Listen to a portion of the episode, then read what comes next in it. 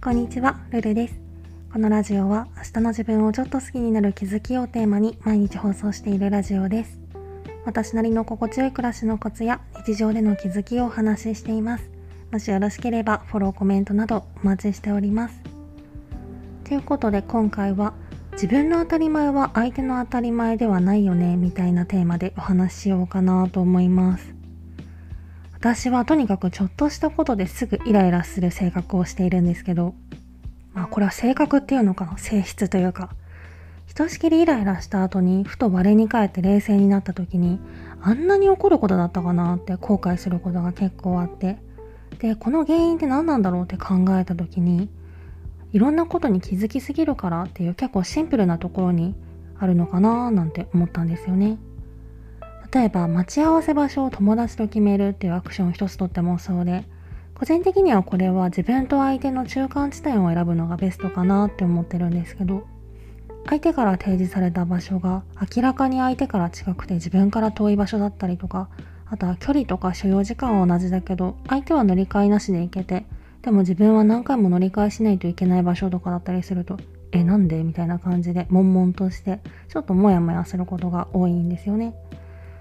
でこれはもちろん自分が楽をするために確信犯的にやってるちょっと性格悪めの人もまあいるにはいると思うけど大抵の場合は単純にそこまで考えてなかったというだけのことが多いかなって感じがしていて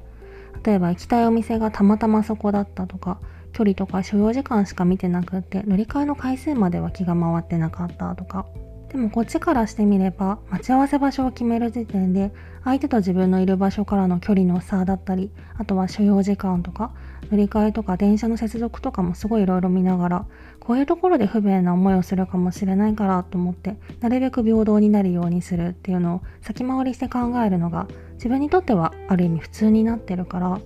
相手のそこまで考えてなかったっていうのは悪意だとか怠慢だって捉えてイライラしてしまうのかもしれないですね。で改めて考えてみるとそんなはずないのに自分にとっての普通って無意識のうちにもう全人類の共通認識くらいにもう基準にして思い込んでしまうっていうところがあるなって思って。いつの間にか自分が気づくんだから相手も気づくのが当然でしょみたいな感じで強気な姿勢になってることも少なくないなって思って。でもこれって改めて考えたら多分これは繊細な気質によるものが引き起こしてることだと思うんですけどそうやって考えると本来は気づかない側の人の方が多数派なわけでだからちょっとイラッとしてしまった時はまあ気づく人の方が本来少数派なんだよねみたいなこと頭の片隅に入れておくことができると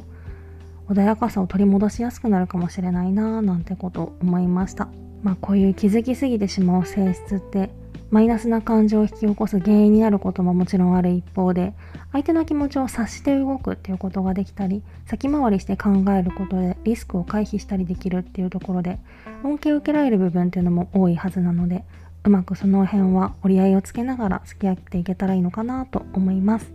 今回はそんな感じです。そうで私しばらくレターでいただいていた感想とかあとはレターで取り上げたことへのいただいたお礼とかをご紹介できてなかったなと思ってちょっと一つ紹介したいなと思います。これはこれから1ヶ月間休職予定でどんな風に時間過ごせばいいですか？みたいな感じで質問をいただいた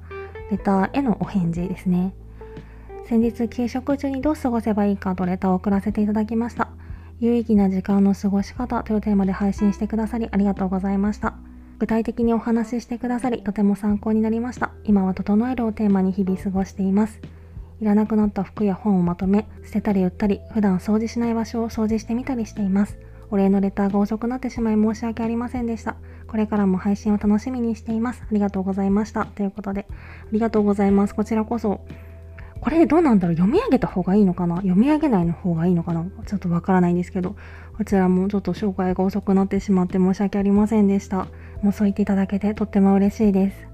本当空間が整うと不思議と心とかも整ったりあとは自分に自信がついたりして前向きに人生生きていきやすくなるかなって思うので私はちょっと最近部屋乱れがちなのでまた今一度自分の行動とか振り返ってできるだけ、まあ、丁寧にっていうと痛々しいのかもしれないけどちょっと意識的に整えるっていうことにフォーカスを当てて過ごしていけたらなと思います。ということで、引き続きレターでの質問や感想も絶賛募集中ですので、ぜひぜひお気軽にいただけたら嬉しいです。